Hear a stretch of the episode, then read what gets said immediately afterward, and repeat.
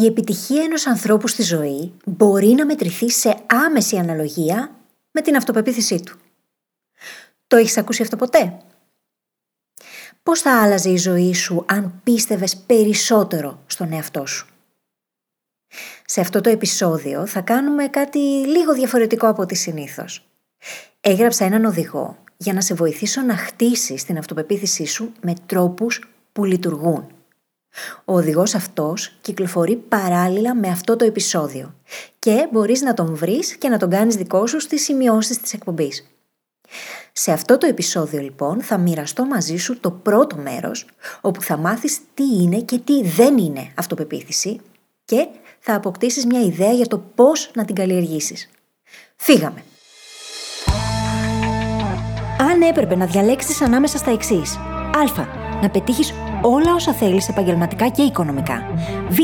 Να είσαι χαρούμενος, υγιής και να έχεις γύρω σου ανθρώπους που σε αγαπούν. Ή Γ. Να βρεις σκοπό στη ζωή σου και να κάνεις τη διαφορά. Ποιο από τα τρία θα επέλεγες? Λοιπόν, σου έχω υπέροχα νέα. Δεν χρειάζεται να διαλέξεις. Μπορείς να τα έχεις όλα.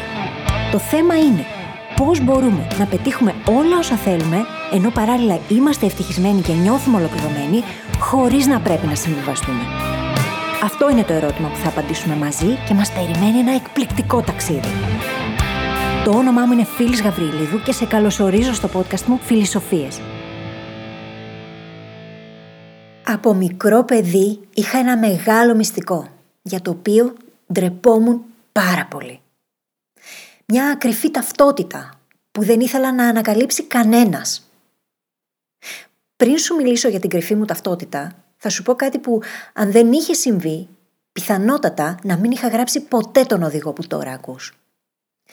Στη Δευτέρα Δημοτικού η δασκάλα μου έκανε κάτι που καθόρισε τη μετέπειτα ζωή μου. Τότε ήμουν πολύ μικρή για να το καταλάβω. Θυμάμαι εκείνο το πρωινό σαν να ήταν χθες. Ήταν η πρώτη ώρα μαθήματος και το μάθημα με το οποίο θα ξεκινούσαμε ήταν η γλώσσα. Πάνω στην έδρα, η δασκάλα άφηνε πάντα τη μεγάλη καφέ δερμάτινη τσάντα της. Έμοιαζε με χαρτοφύλακα και είχε μέσα γραπτά, σημειωματάρια, μπλε τετράδια. Εκείνη την ημέρα άνοιξε την τσάντα της και έβγαλε από μέσα έναν πάκο κόλλες Α4. Κάποια από τις προηγούμενες ημέρες είχαμε γράψει ένα «σκέφτομαι και γράφω». Άφησε τις κόλλες πάνω στην έδρα, διάλεξε μία από αυτές και την ανήρτησε στον πίνακα ανακοινώσεων. Πάνω. Από μακριά μπορούσα να διακρίνω ένα «μπράβο» γραμμένο με μεγάλα γράμματα. Καθώς επεξεργαζόμουν το γραπτό από μακριά, συνειδητοποίησα πως ήταν το δικό μου. Έκπληκτη την είδα να παίρνει άλλα 2 γραπτά από τη στίβα και να τα αναρτά κάτω από το δικό μου. Στην τάξη δεν είπε πολλά, πέρα από ένα μπράβο στις 3 μας που καταφέραμε να ξεχωρίσουμε. Όταν χτύπησε το κουδούνι όμως, με κράτησε πίσω για να μου μιλήσει. Μόνο εμένα. «Είσαι πάρα πολύ καλή. Να συνεχίσεις να γράφεις». Νομίζω πως μέχρι τότε δεν μου είχαν πει ποτέ κάτι τέτοιο.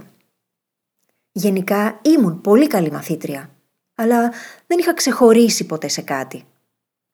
Μέχρι σήμερα δεν ξέρω τι ακριβώς είδε στο γραπτό μου. Δεν θυμάμαι καν το θέμα του.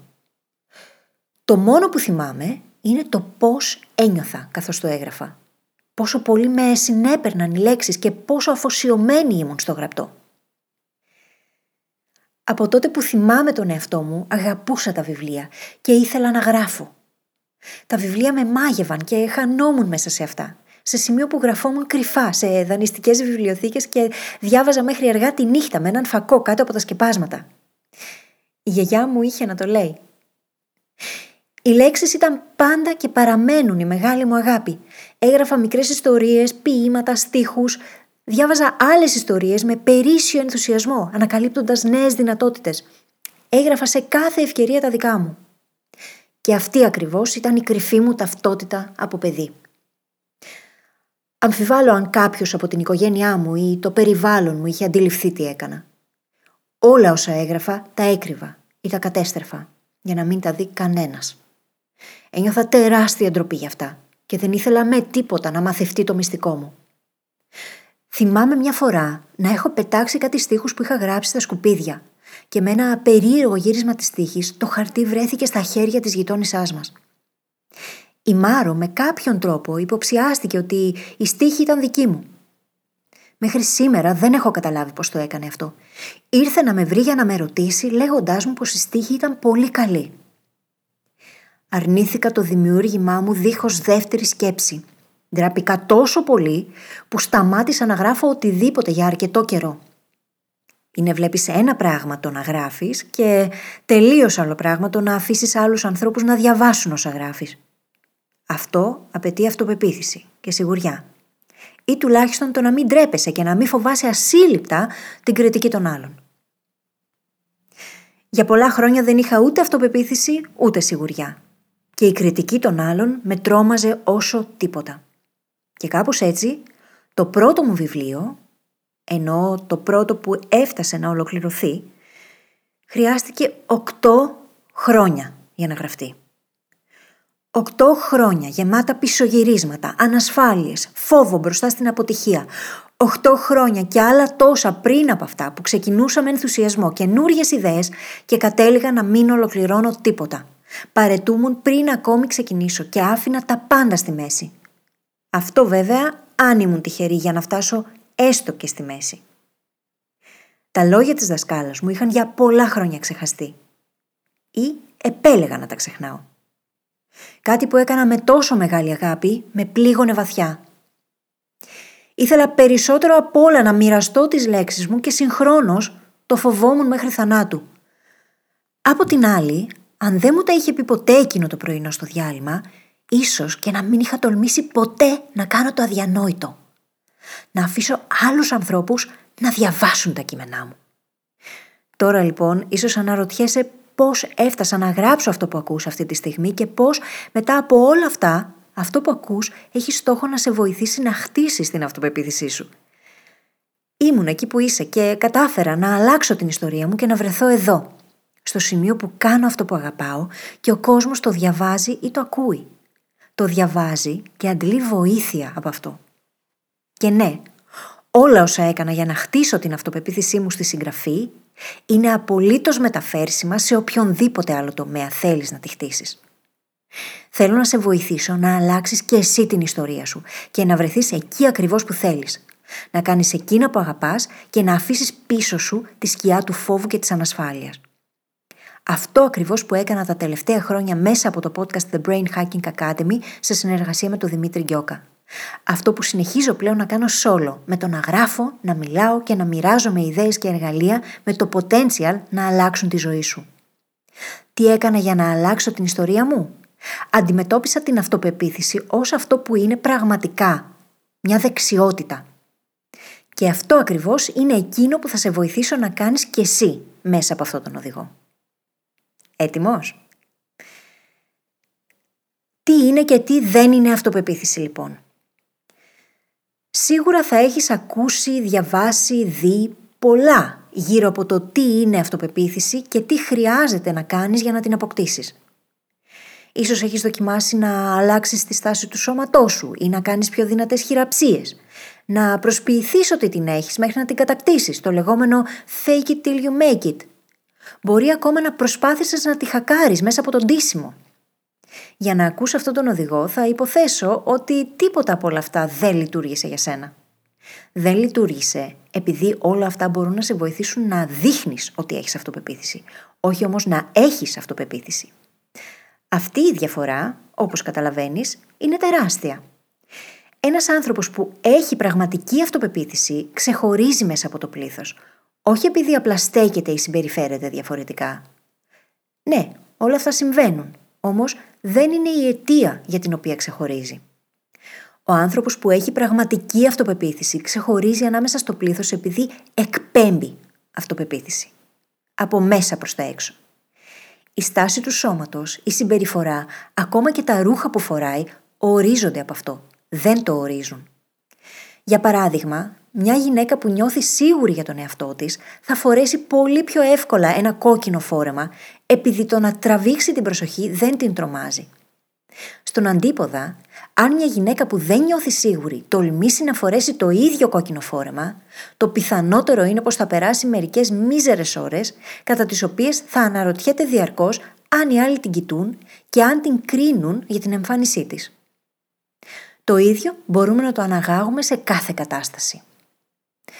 Τώρα έχεις αρχίσει να σκέφτεσαι πως μάλλον είσαι καταδικασμένη στην ανασφάλεια για την υπόλοιπη ζωή σου. Θυμήσου όμως την ιστορία που άκουσες στην αρχή. Ήμουν εκεί που είσαι και κατόρθωσα να αλλάξω την ιστορία μου και τη σχέση μου με την αυτοπεποίθηση. Τόσο στη συγγραφή όσο και σε άλλους τομείς. Το ίδιο μπορείς να κάνεις και εσύ, ξεκινώντας σήμερα κιόλας. Εδώ που τα λέμε έχεις ήδη ξεκινήσει αφού επέλεξες να ακούσεις αυτόν τον οδηγό. Η σημαντικότερη αλλαγή που θα σου ζητήσω να κάνεις στον τρόπο σκέψης σου σε αυτό το σημείο είναι το να αρχίσεις να σκέφτεσαι την αυτοπεποίθηση ως δεξιότητα που ξεκινάς να καλλιεργείς και όχι σαν κάποιο εγγενές χαρακτηριστικό που έχουν λίγοι τυχεροί. Αν αρχίσεις να τη βλέπεις ως δεξιότητα, θα μπορέσεις να κατανοήσεις σε βάθος όσα ακολουθούν, καθώς και να συνειδητοποιήσεις πως υπάρχουν βήματα και ξεκάθαρο μονοπάτι για να γίνεις ο άνθρωπος που εκπέμπει αυτοπεποίθηση δίχως να προσπαθεί. Αυτό το μονοπάτι θα σε βοηθήσω να δημιουργήσεις για τον εαυτό σου εδώ, ώστε να μπορέσεις να το βαδίσεις. Τι είναι λοιπόν η αυτοπεποίθηση και από τι επηρεάζεται? Πριν προχωρήσουμε παρακάτω, είναι απαραίτητο να συμφωνήσουμε στον ορισμό που δίνουμε στην αυτοπεποίθηση. Συχνά η επικοινωνία ανάμεσα στους ανθρώπους αποτυγχάνει επειδή δεν έχουμε όλοι τους ίδιους ορισμούς για τις έννοιες που συζητάμε. Ας ξεκινήσουμε λοιπόν με έναν νέο ορισμό που θα ορίζει τις αποφάσεις και τις επιλογές από εδώ και πέρα και θα κάνει τη μεταξύ μας επικοινωνία να πετύχει.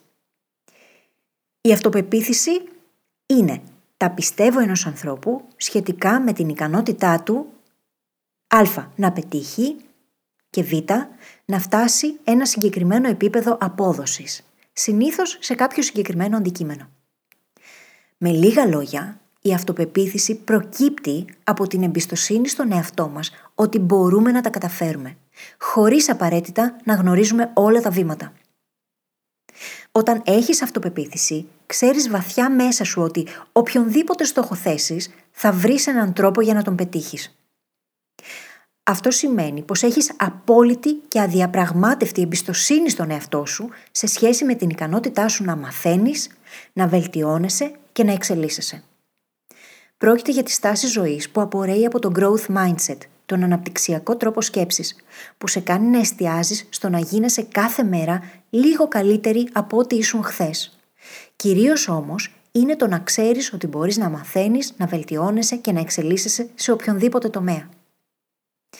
Αυτή η αυτοπεποίθηση διαφέρει κατά πολύ από εκείνη που οι περισσότερες θα σου πούν. Σε αυτό το είδος αυτοπεποίθησης ενημερώνεσαι από το μέλλον, από τον άνθρωπο που έχεις αποφασίσει να γίνεις και όχι μόνο από το παρελθόν, όπως συνηθίζεται. Ξέρεις ότι μπορείς να φτάσεις σε εκείνο που οραματίζεσαι και ότι το κενό που υπάρχει ανάμεσα σε σένα και εκείνον τον εαυτό θα καλυφθεί. Ξέρεις επίσης πως δεν χρειάζεται να τα γνωρίζεις όλα για να κάνεις κάθε φορά το αμέσως επόμενο βήμα. Άλλωστε, αν τα γνώριζες, θα είχες ήδη φτάσει στον προορισμό. Αν αναρωτιέσαι πώς αυτό μπορεί να έχει εφαρμογή σε πιο επιφανειακά πράγματα, όπως η αυτοπεποίθηση σε σχέση με την εξωτερική μας εμφάνιση, θα σου πω ότι έχει και μάλιστα πολύ πρακτική. Όχι, δεν εννοώ ότι θα αλλάξεις μαγικά το πρόσωπο ή το σώμα σου. Εκείνο που εννοώ είναι ότι μπορείς να μάθεις να δουλεύεις με όσα έχεις. Μπορείς να χτίσεις τη δεξιότητα του να φροντίζεις τον εαυτό σου, καθώς και εκείνη του να τον δίνεις με τρόπο που να αισθάνεσαι πρώτα απ' όλα εσύ άνετα και όμορφα. Είναι πολύ περισσότερα εκείνα που μπορούμε να ελέγξουμε από όσα νομίζουμε.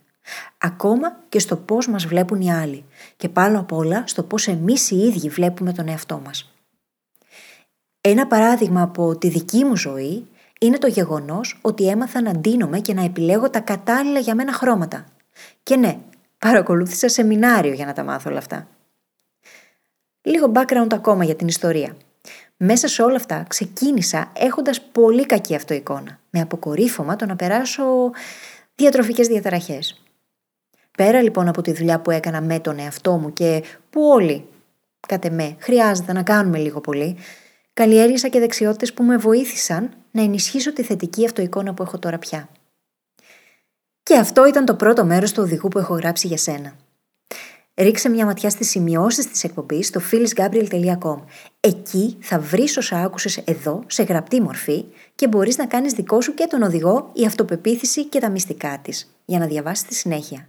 Και φυσικά υπάρχει και ένα μικρό preview για να μπορέσεις να πάρεις μια γεύση του πώς μοιάζει.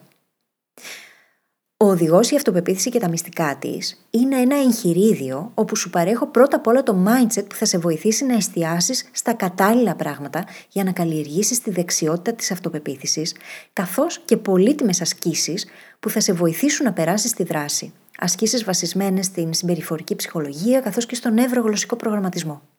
Με λίγα λόγια, είναι ένα ολοκληρωμένο σεμινάριο στο οποίο μπορείς να ανατρέχεις όποτε το χρειάζεσαι και να αποκτήσεις έτσι τη σιγουριά και την αυτοπεποίθηση που θα πολλαπλασιάσουν την επιτυχία και την ευτυχία σου στη ζωή.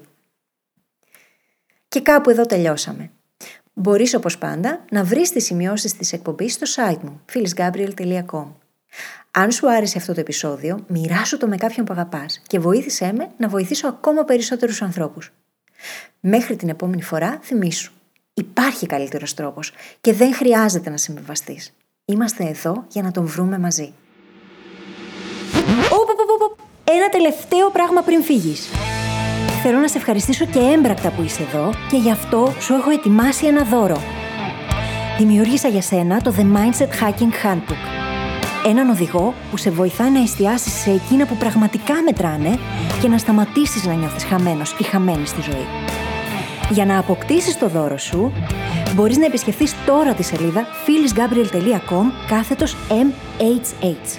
Τα αρχικά δηλαδή του Mindset Hacking Handbook. Καλή συνέχεια και τα λέμε στην άλλη πλευρά.